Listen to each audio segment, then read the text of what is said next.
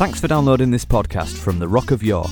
We hope it inspires you. If you have any questions or comments, we'd love to hear from you. You can get in touch with us on Twitter at the Rock of York or search for the Rock of York on Facebook. And of course, there's the website at www.rockofyork.co.uk. But you probably already knew that. Here's something you might not know.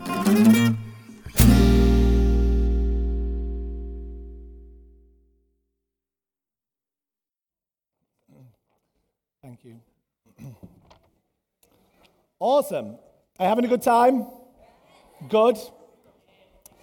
So I realized today the last time I spoke up here was in February. Yeah, uh, and literally feels like centuries ago. And I feel very out of practice. It's weird. It is true. I, I can understand why, you know, you put me in a dance studio, fine. It's like it just comes naturally. I'm sure you feel the same, Jenny, you know, when you're teaching or whatever. But this is like a whole different kettle of fish. It really is. It's funny. I can, I can talk anybody down about any topic ever. But give me something to say up here, and I almost, you almost go a little bit dysfunctional. It's, it's really quite weird. You sat with your notes, and you almost like miss, don't understand words, and you think, what is going on? Anyway, I am excited to speak to you tonight. Uh, that's partly because I go on holiday tomorrow. Well, in an hour, actually 40 minutes, I'll be out of here. As you can see, I'm quite excited. Uh, so that will either make me worse at preaching or better. We'll see. Who knows? Um, so the first thing I'd like to say is I can understand that sometimes. Actually, I'm going to put my water bottle down first because Claire always tells me. Shake it around like. I understand that sometimes sat for 35 minutes listening to a talk is not everybody's cup of tea. So, for example, for me, I'm someone who likes to listen to lots of theory. It, I really enjoy that. Whereas other people find they prefer more practical things, and everybody has different ways of learning, and I understand that. However, for those of you potentially, maybe younger ones, I'm not just categorizing you, but maybe younger ones who maybe aren't as used to this sort of setup, I really just want, I'm going to try and keep it as short as I can, to really pay attention to what I'm going to say tonight because I genuinely believe it's a topic that really, really will impact everybody's life. And if we'll only get to grips with some of the things I'm going to say, I do think it can have an impact not only on your life, but the world around us. Um, so just engage with me for about 35 minutes, and it will do you the world of good. So, how many of you would agree that the way that we view things or perceive things has a massive impact on our experience in life? Would you agree with that? Yeah? So, um, I don't know who's on slides tonight. Have we got them ready? Okay. So, if you just put up the first slide, Jared sent me this this week, and it was quite fascinating. So, it says what? So I heard both. I heard one saying one, one another. And both of you were actually right. And that's the amazing thing. So, okay, put your hand up. Let's just let's let's do this. Put your hand up if you if you saw you matter, don't give up. Put your hand up if you saw you don't matter, give up. Right. Okay. But it's interesting because we'd immediately think that because it's a less number, greater number, that that makes any difference. It is literally just to do with perception. Now, I thought that was fascinating because I'll tell you what, I didn't even see the other one existing. So, you don't matter, give up.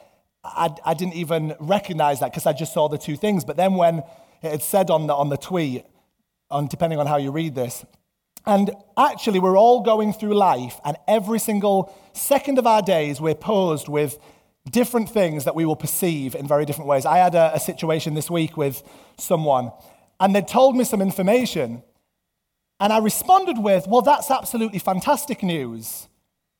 And they replied, Oh, I'm in such a state, I just I can hardly even cope. I thought it was awesome, but this person had thought it was just absolutely devastating. And it was the same information that we were listening to, but clearly we're responding to it and seeing it in very, very different ways. And I do believe that um, that is affecting us all the time. And, and the premise of my talk tonight is going to wean us into some more detail about how this affects us.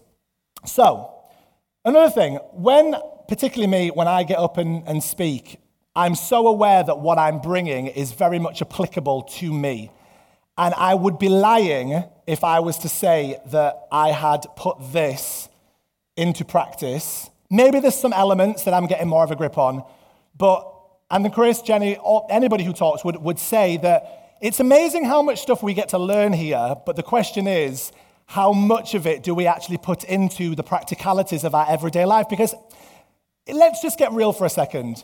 If we're offering a product, which is the church and Christianity or the whole concept of community, if there's nothing different about what we've understood and therefore the way that we outwork our lives, you could say, what is our unique selling point? Do you get what I'm saying? If it's just, well, we go and we listen, but really, actually, we still think the same things and talk the same things as everybody else, in a way, that's not going to give people a vibe that says there's something about these where they seem to have grasped a practicality about the outworkings of life. Does that make sense? And I really want to be there. Um, Chris mentioned um, a while back, I think it was on a, a Wednesday night when we did like an engage, talked about, you know, what people need is not a better relationship with God, but a better relationship with themselves. And some of you tonight might have been told all your life, you know, you need to really dig deep and build your relationship with God, particularly those who are brought up in a very strict Christian family. Um, so when someone says, no, this is actually about building a better relationship with you, it almost comes a, a little bit of a shock. It's like, I matter. You know, actually, I, I should nurture me, I should care for me. And we realize that actually, in understanding who you are, that's where then God shows his true colors. And that's the incredible revelation um, of it all. Now, conventional Christianity has often tried to present something that suggests that you aren't enough and therefore we have to divert the, fo- divert the focus onto something that's beyond and outside of ourselves. And to some degree, that's what's kept the conventional church in business in a way, because we're saying there's a problem with you, and therefore we can offer you a solution to fix you. But in a way, if you fix them, then they don't need you anymore. So, in a way, it's this constant battle of almost keeping people feeling that there's a problem in order that they keep coming back. Is this making sense? It's just, it's just a fact. Um, now, I personally believe the greatest issue facing mankind, me personally, you might not agree with this, but this is what I feel, is a persistent feeling of a lack of self love and unworthiness. That to me is one of the greatest, if not the greatest problem facing mankind. Now, we watch a lot of things, we hear a lot of things, we see a lot of things. Some people will think, well, no, terrorism is, you know, people are dying, physically dying, you know, etc., etc. But if you were to go a hundred steps back before the incident that you witnessed that you think is the problem happens, you would have to identify where does it all start. And this is where sometimes we can go wrong. We can look at a situation that happens in a moment and believe, well, it's just that. When actually you would not believe of the process that has actually occurred and gone on in somebody's life that has led them to that position. And, and it's important to be aware of that. So I believe a lack of self love and a persistent feeling of unworthiness is what leads us to this state that we're in. So, who in here, again, let's just be honest with each other, who in here on some occasion in, in their life or in your life have you felt a lack of self love and felt unworthy? Yeah, so pretty much everyone. Yeah.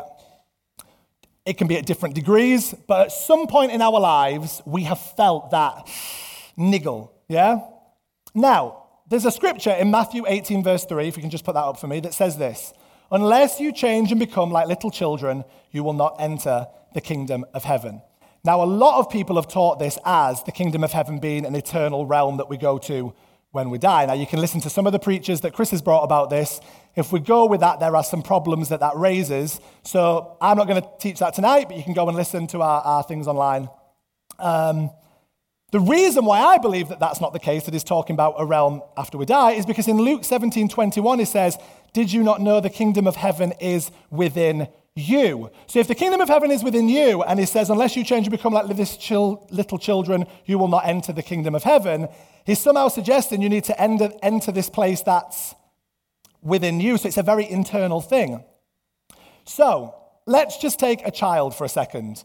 Again, Chris talked about this a while back. She talked about the qualities of a child and what we understand from that. Um, so, what are the characteristics? I don't have a child, but I get to witness you know, lots of your children when they're, they're first brought, and then as they gradually grow up, and to see some of the little differences and things that start to change. It is really quite fascinating to see how things develop. I personally believe that when Jesus was referring to the child, he was talking about this innate sense of worthiness that existed within this being. And, and bear with me, and, and I'll say why I came to that thought. Now, this, of course, doesn't mean that that is maintained through our lives. It mustn't be maintained because the people that he was talking to were saying, unless you change and become like this little child, and they were grown ups. But they will have once been a little child. But he was telling them, unless you become like this little child, you will not enter the kingdom of heaven. So, the question is, what did Jesus actually mean when he was saying, unless you change and become? So, firstly, we need to ask some of these questions. If he's referring to the child's state of feeling totally worthy, how do we as adults, right, go back to that? How do we regain that worthiness, enter back into it? As clearly, Jesus was suggesting that whatever was going on in this child's life was where the kingdom was. Yeah? So we need to figure out what was happening. So we need to ask these questions What is worthiness? And how is the feeling achieved? Now, I was wary about using that word achieved, but bear with me. How do we lose this feeling as we grow up? And what do we do to get it back? So I've called my talk tonight Regaining Worthiness An Inside Job, which I think is a great title. Yeah. so let's start with this. What is worthiness? Let me just put the slide. Great. So, worthiness is the state of being totally aligned with who you truly are. Alignment with who you truly are is seeing yourself through the eyes of the Creator with the absolute belief that you are beautiful and loved unconditionally and consistently without question. In other words, to experience the wholeness that is you. Yeah. I mean, it sounds great, doesn't it? We're all thinking, hmm how do we get there? Yeah? So, again, you might want to take a snapshot of that because I think that's great to look at. That's what I believe worthiness is. So, here's the other thing that we need to look at. Let's look at the flip side. What is unworthiness? Unworthiness is the state of being totally disconnected with who you truly are. Disconnection with who you truly are is not seeing yourselves through the eyes of the Creator with the absolute belief that you are ugly, loved, conditionally and inconsistently and with question. In other words, to not experience the wholeness that is you. I think it's quite powerful. There's a lot to learn from that. We could just leave it there, couldn't we? So, how does this disconnect happen? Now, um, I don't know if you remember, Ants mentioned a lot about the Celtics on how they believed that there was basically millimeters in between the physical and the eternal, and that they all ran, ran parallel to each other. So basically, it was literally one step, and you were existing in a, in a completely different realm. Um, so let's look at it this way a child knows nothing other than to simply be, it has to learn and experience what is. Yeah? It has a one track mind that has no conditions. Call that the eternal self. Or Maybe think of it in Eden Garden of Eden, no understanding of right and wrong, very much just living, being, breathing, being what they were meant to be, with no comparisons, nothing like that, just being.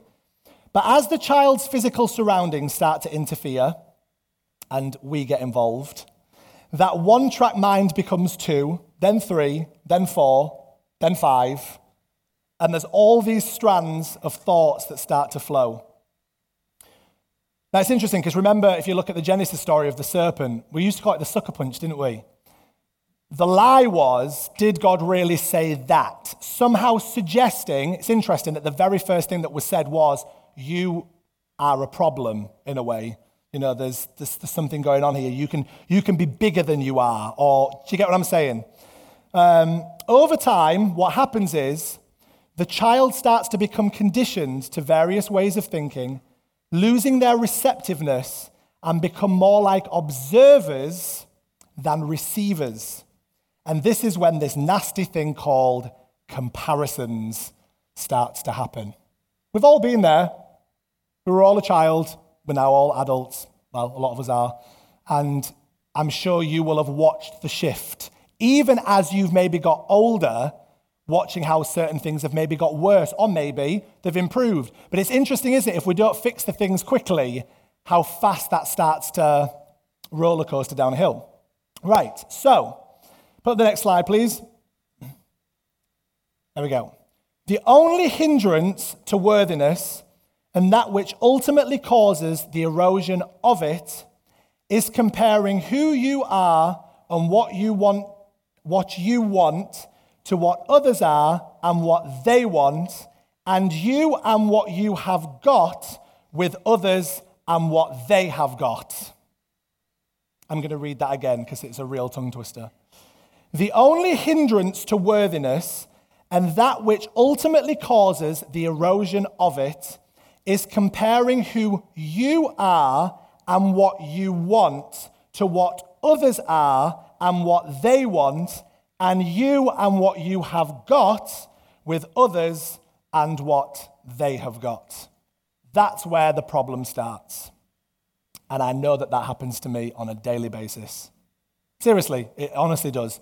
Just before I came on the stage tonight, there were things going around my head. I'm thinking, this is insane. Like, I know what I'm about to talk about, but you find yourself processing this stuff and thinking, where has all this kind of, you know, where has it all happened? So we start to come to conclusions that somehow others are living the life we want. Is this all making sense? Yeah. When the majority of the time they are not. Let's just make that clear. And so we use their life as a club that works against us as we start to compare them getting what they want and therefore pointing out the things that we don't feel we have. It's true. It's just true. Like, and you know, it's good that we can giggle because, you know, as I'm saying it, I hope you're recognizing some of the natural things, the things that have become natural in the way that we approach life. Yeah? So you're all with me. Good. So let's make it practical. We see cars, we see houses, we see good jobs, we see posts on Facebook, we see weddings, we see all this sorts of, we see boyfriends, we see pretty people, whatever. You hear where I'm coming from, right? If you aren't in the right frame of mind, right, which is why, in all honesty, which is why I really pulled back from social media. And just being honest with you, I pulled back from social media because my eyes, where I was at, could not handle some of the things that I saw. No one was doing anything wrong. It was just my perception of what I believed about me that was the problem. But basically, you see certain things that you don't believe you have and believe that somehow everything's okay on the other side. And what does that equal? I must be unworthy. Does that make sense? That's the only possible outcome to that thought. Or it can be the other way around. Let's flip it round. When we see someone struggling or falling out with family or splitting up with a partner or whatever, and you have a better job and you've just bought a better car, that can then make you feel worthy. But you see, both are actually completely wrong perspectives. That is not what worthiness is. So we've got to be careful. Again, worthiness is nothing to do with what you have, it's to do with experience the fullness that is you just you. Yeah? And, and it is quite incredible. So listen to this, and this is a really important point. You can never accurately judge what another person is experiencing because we have no ways of accurately assessing where they are in relationship to where they want to be. You hear that? So we can view things as somehow making everything okay, but we don't even know what they want in their life. So we start making all kinds of judgments and assessments when we have not the foggiest clue what anybody else is thinking about their experience on this earth. Would you agree with me? But we're quick to make assessments, aren't we? Very quick, yeah? You can never compare, never, what someone else is living and what you are living because the two aren't the same. They're just not. Even similarities are going to be different because, again, like the slide that I showed at the beginning, your whole, the whole way that you were raised and whatever, you are going to view things in a very, very different way. Let this release you because this is a real key point into you know, where I'm heading with this. So, life then becomes a careful management, hear this, of the feeling of worthiness, which would, we could say is alignment with you, yeah? And disalignment, that which contradicts you being worthy. Hence why we get things, listen, like prayer, meditation, people going to spas, people having facials, lots of different acts that we do to somehow.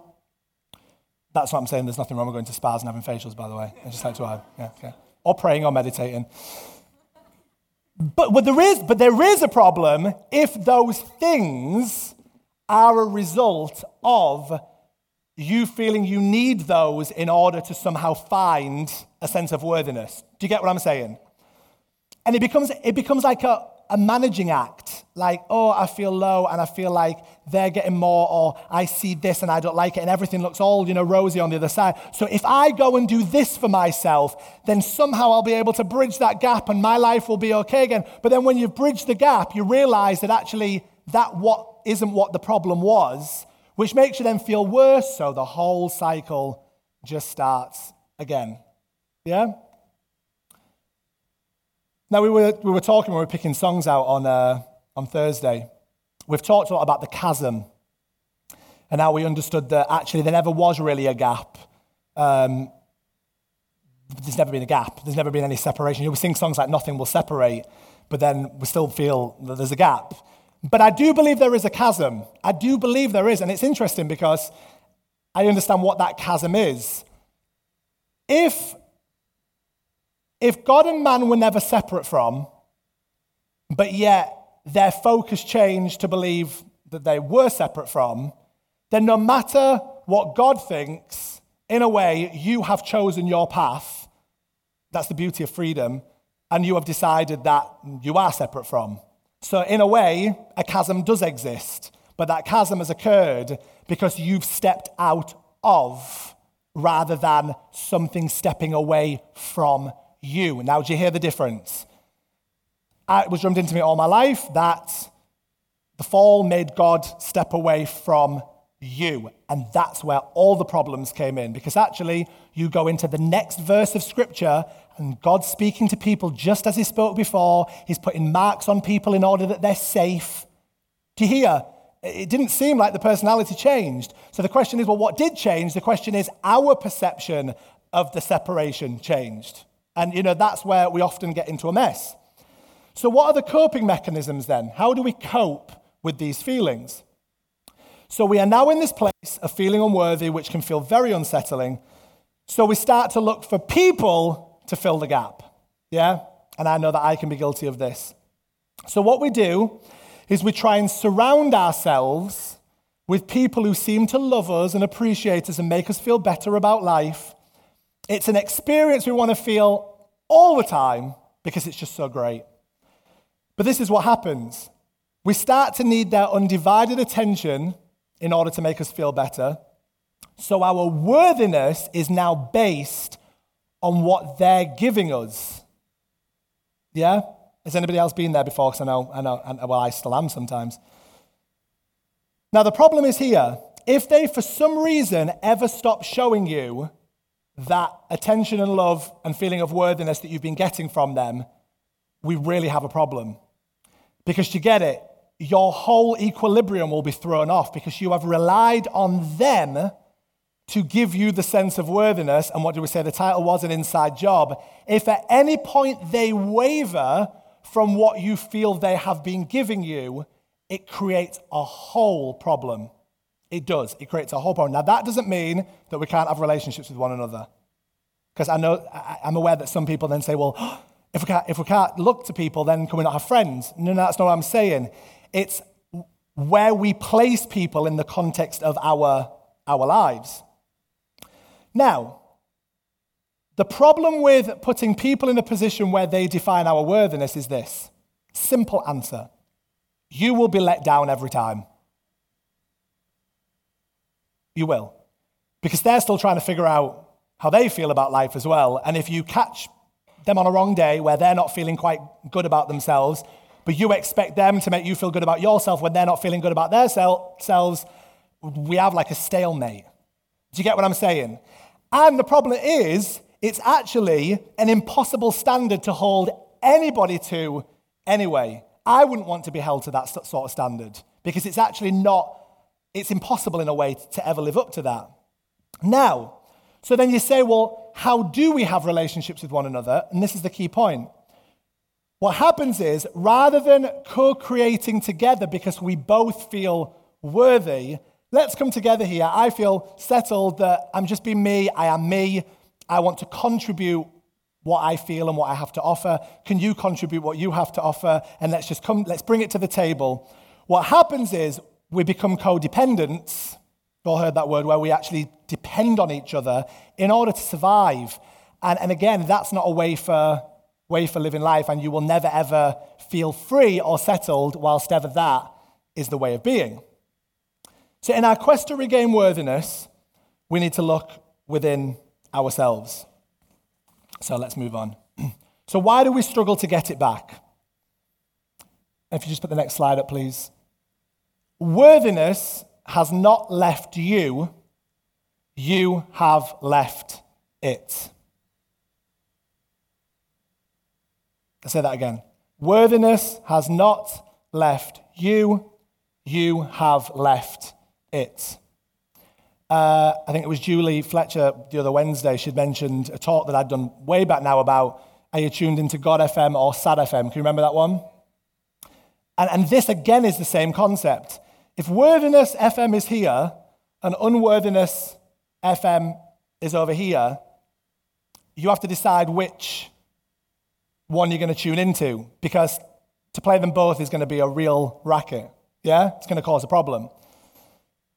Now, I've heard it said before, and I, and I love this, that there is no such thing as darkness, only the absence of light. So, in a way, you could say there's no such thing as unworthiness, there's just the absence of worthiness. Yeah? But the feelings that that creates are ultimately what we call unworthiness. So, here's the big problem the more disconnected we feel, the more downtrodden we then start to feel. and then what happens is this we start to bang the drum of unworthiness. We're not worthy, we're a problem. I love the, the scripture that says, out of the abundance of the mouth, the heart speaks. And you know, it's interesting, the very, very first words in Genesis are, and God said, let there be. And in saying, let there be, um, formlessness turned into matter. And yet, for some reason, we've believed that we don't have that same breath within us, but it actually says the breath, the spirit was breathed within us. And sometimes we wonder, you know, I even find myself like, you know, in talking to my very close friends, you know, I'll be talking, I'm so aware of the sound that's coming out of my mouth, and I'll think, this is not, this is not a worthy sound. Do you get what I mean? This is not, and I'll, I'll, I'll nip myself and think, no, no, no, this is, this is not a worthy sound. This is not, I'm declaring things, I'm banging a drum that ultimately is not creating good things for me in this moment. Is this making some sense? Very quiet. now, this is to help some of you.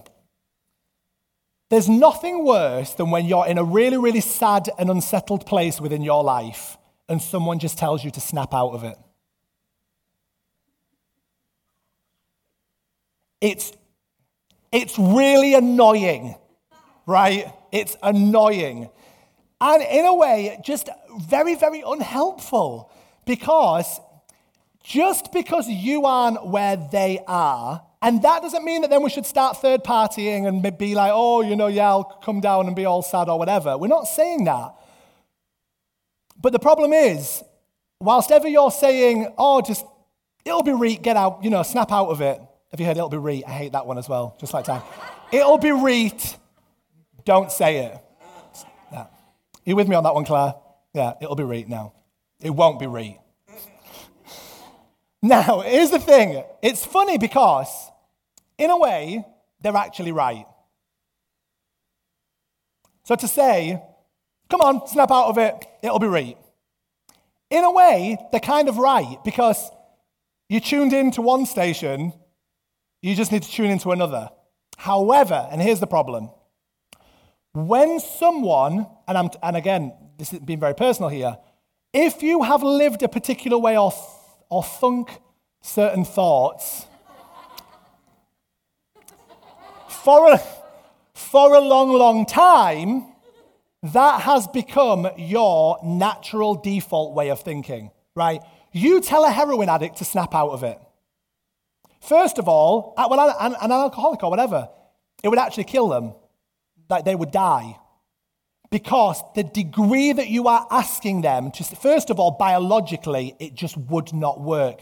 Because their body has become so codependent on a particular substance. See, hmm, it's funny how when we often talk about addictions, we talk about alcohol and drugs, right? I wish codependency and the need for people's approval and the need for other people to define your worthiness and the need for somehow you to have everything that someone else has in order to feel good. To me, I would say they actually affect more people on this planet without doubt than drugs and alcohol. It, it, and, and, and it's no different within the church, might I add. You know, it, again, when, you know, when way back, drugs and alcohol, sex were the taboo subjects that were the ones that were often mentioned. And yet, behind the scenes of all that, there were people who felt really unworthy. And that to me is such a massive problem. Do you not think? People who feel like they're no good and that there's somehow a problem and they're constantly trying to bridge this gap that actually doesn't exist if only they realize that they've stepped outside of. Do you know, is this making some sense? So again, allow yourself the chance and the right to, to take the necessary steps to get onto a different journey. And for those of you who see someone who's struggling, let's be sensitive to that and allow them to walk that journey rather than just trying to get them from like here to here. Yeah, does that make sense? Yeah? So, this is my last part. How do we get it back? Suppose this is the answer, isn't it? You know, all what I've just given you there is the setup to understand why we lose it. And, and you know, most of you will have seen how that works in your life. But the question is, how do we get it back? Like, what are the things we can do in order to achieve that feeling? So, first and foremost, we must acknowledge that, put the slide up, please.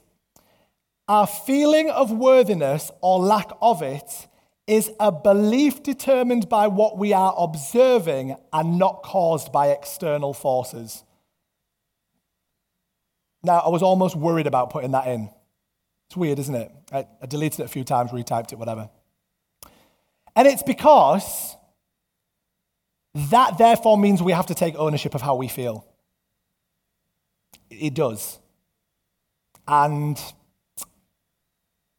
that doesn't mean that you haven't been in situations where people have been cruel and where people have upset you and where things haven't gone quite right and there's been failures in partnerships and the fact is, we face lots of stuff for lots of different reasons.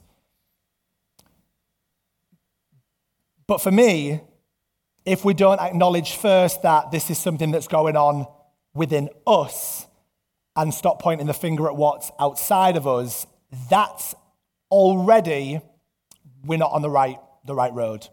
So, right here, right now, if any of you are feeling that sense of actually, this is something I struggle with. You know, it's definitely something that I have a problem with.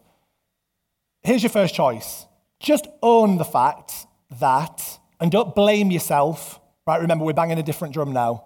This doesn't make you unworthy. It's actually a really good place to be. You can just say now, oh, yeah, okay, no, this is an inside job, right? Let's just, for a second, we're trying to find the kingdom within, yeah? Whatever's gone on externally, as hard as it may be, we're not going to talk about that anymore. We're just going to look inside and see, like, see what's going on just for a second. Now, what happens is it becomes a belief, just like smoking. You know, you'd say, is it 40 you've got to do in a row, or, you know, like over a period of time before it becomes an addiction? Our confession and our belief about our life and what we feel is just the same. It becomes a consistent way of thinking. I, I love the, the thing of a belief is basically just thoughts that have gained momentum. Lots of thoughts, thinking the same. You can no longer catch up with those thoughts anymore. And it literally, it basically, it carries you. You don't drive it, it carries you. Yeah? now, The next thing that we need to do is this we need to own that there are no exceptions, none, no exceptions whatsoever to yours or anyone else's worthiness. None. Including people that you see on TV that you don't like. Notice I didn't name names or say anything. I'm, ser- no, I'm, I'm being genuinely serious. I'm being genuinely serious. Remember, worthiness is not based on behavior. Worthiness is based on how God views people. Now, that doesn't mean that the person that you don't feel is worthy or people that you don't believe are worthy haven't stepped outside of that attitude and belief. We're not saying that.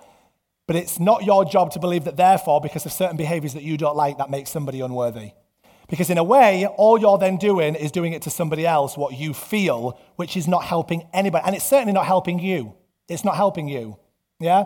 Can I suggest if there's figures and people in your life, particularly with the media, I'm just going to be upfront because it, it, we're all faced with it, pull back for a while while you're on this process. Just, just pull back. Just, I believe that the TV can become an addiction, Facebook can become an addiction. We, are, we often go looking for things to almost support the views that we have of life, just back off just for a while, like rehab. Do you know what I'm saying, don't you? That sense of just backing off whilst you can change, tune into something else. Yeah, yeah? So, whilst ever we are convinced that stuff or actions define our worthiness, we will never regain it, even though it's constantly available to you. Yeah? So, why do we find it so hard to recognize, even though it exists, whether we like it or not? A lot of that has come down to our view of God, in a way. And we've talked about a lot. I'm not going to go too deep into it.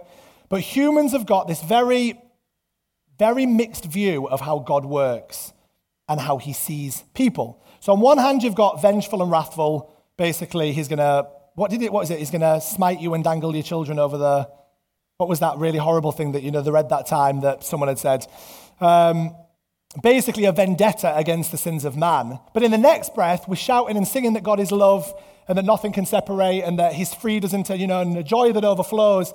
Do you get the disconnect between these two, these two problems?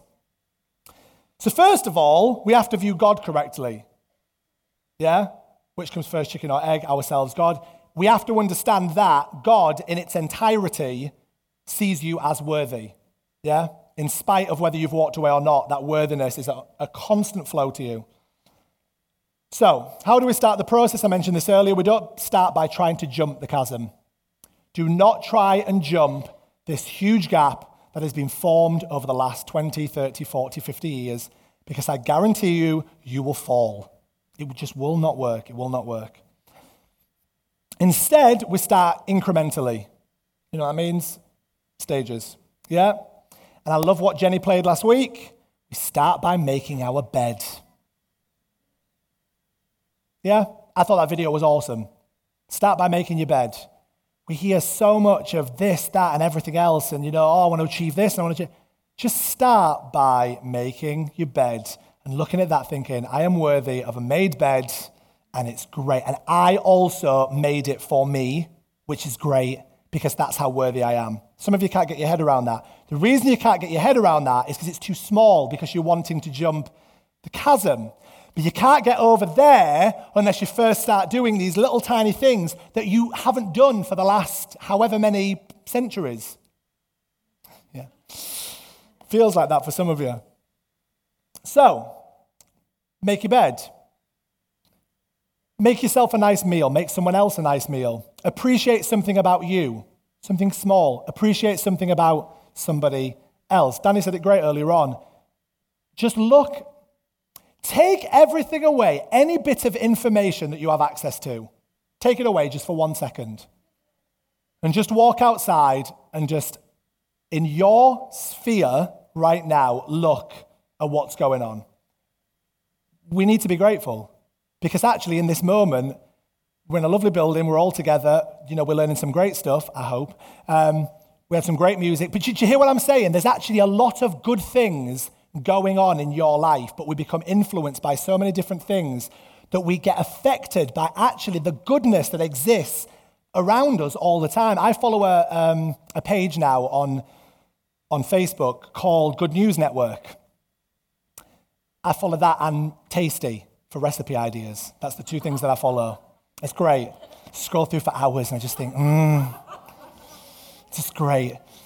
But the Good News Network, do you know the stuff that we don't know about? Of just this awesomeness of stuff that the things that people are doing for each other, like this whole thing in Houston. The good stuff that people are doing for one another is absolutely immense.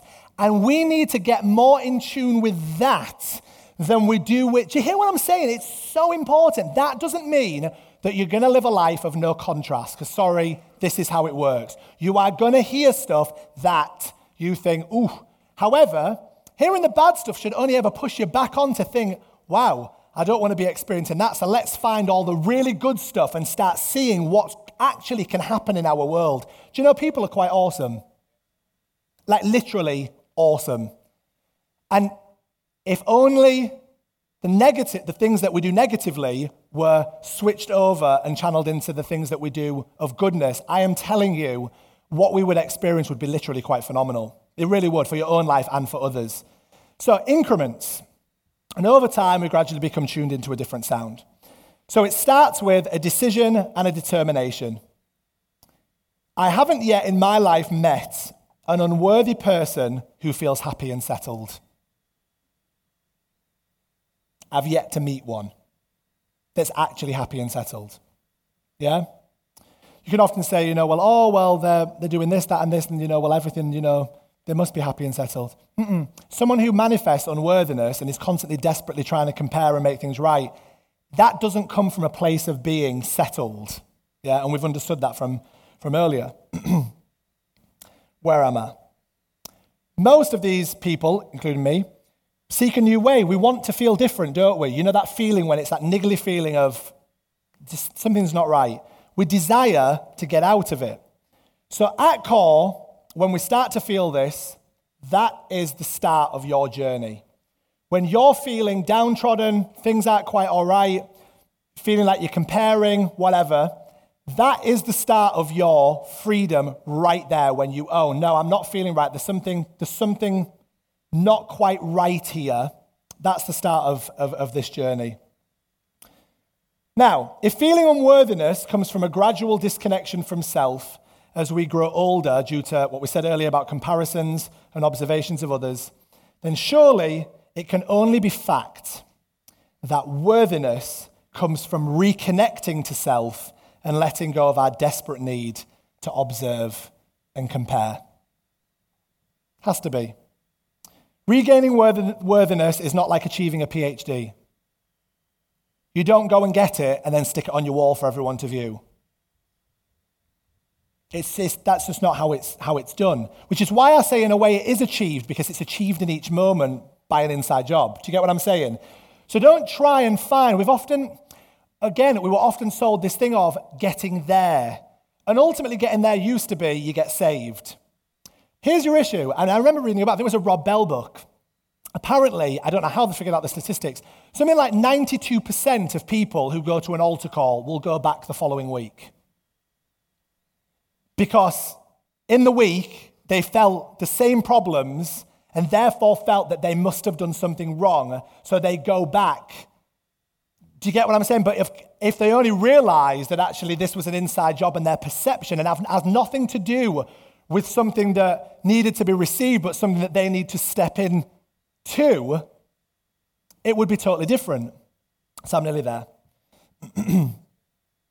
so, how much of our time is spent focusing on lack or the problems with either you or others, or we spend observing our life or others? This will be a pretty good indicator where you are in your path to finding worthiness again. Listen to your language listen to how it sounds. We just need to listen to ourselves a little bit more and not just allow ourselves just to you know, really focus on what are, the, what are the things that I'm declaring, you know. Philippians 4, verse 8 says this Finally, brothers and sisters, whatever is true, whatever is noble, whatever is right, whatever is pure, whatever is lovely, whatever is admirable, if anything is excellent or praiseworthy, think about such things. Do you know, I think I now would consider that probably my most favorite scripture. I honestly would. I've, I've actually used it quite a few times. I think it is absolutely bang on.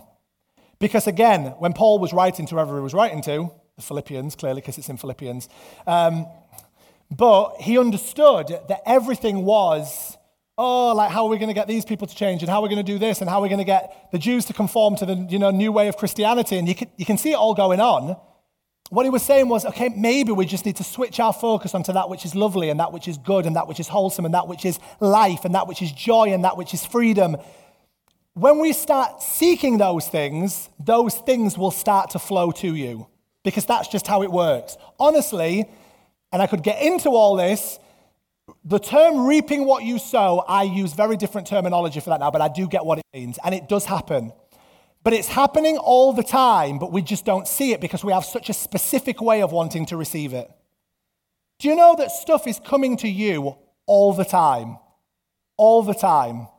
And if only we will just watch and realize that when we start declaring different things and start believing different things, very quickly, actually, things start to shift around you. But we have to be aware of it. And I tell you what, when it happens, write it down.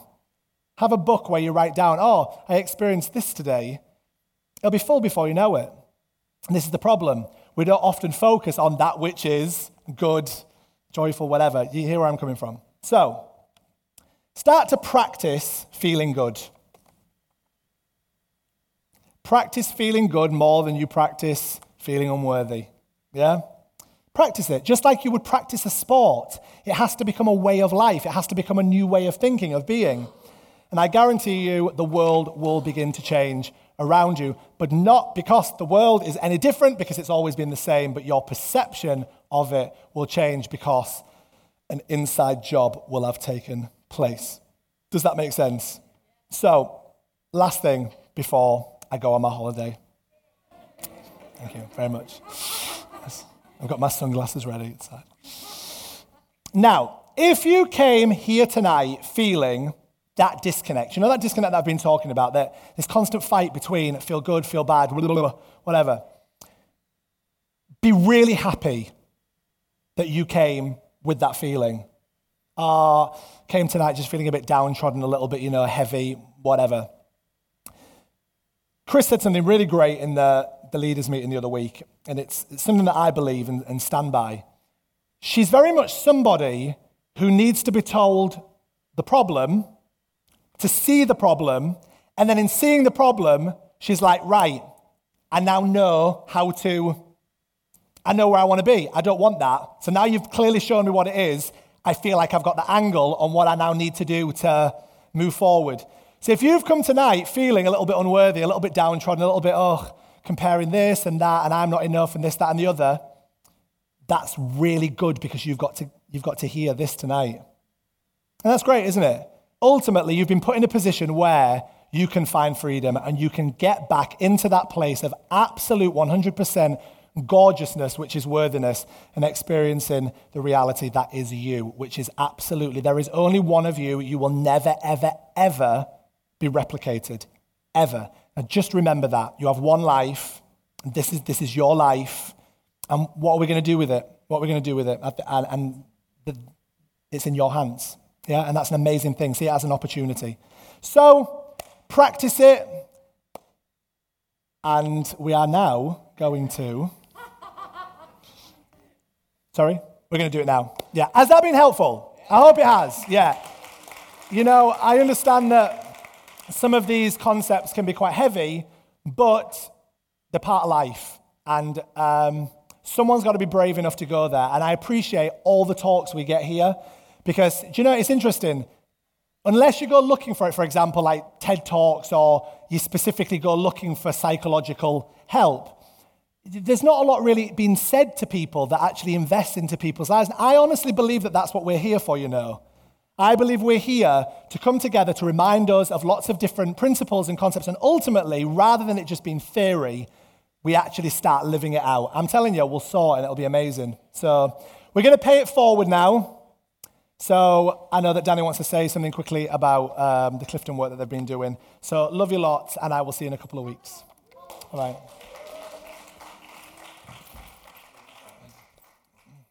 right.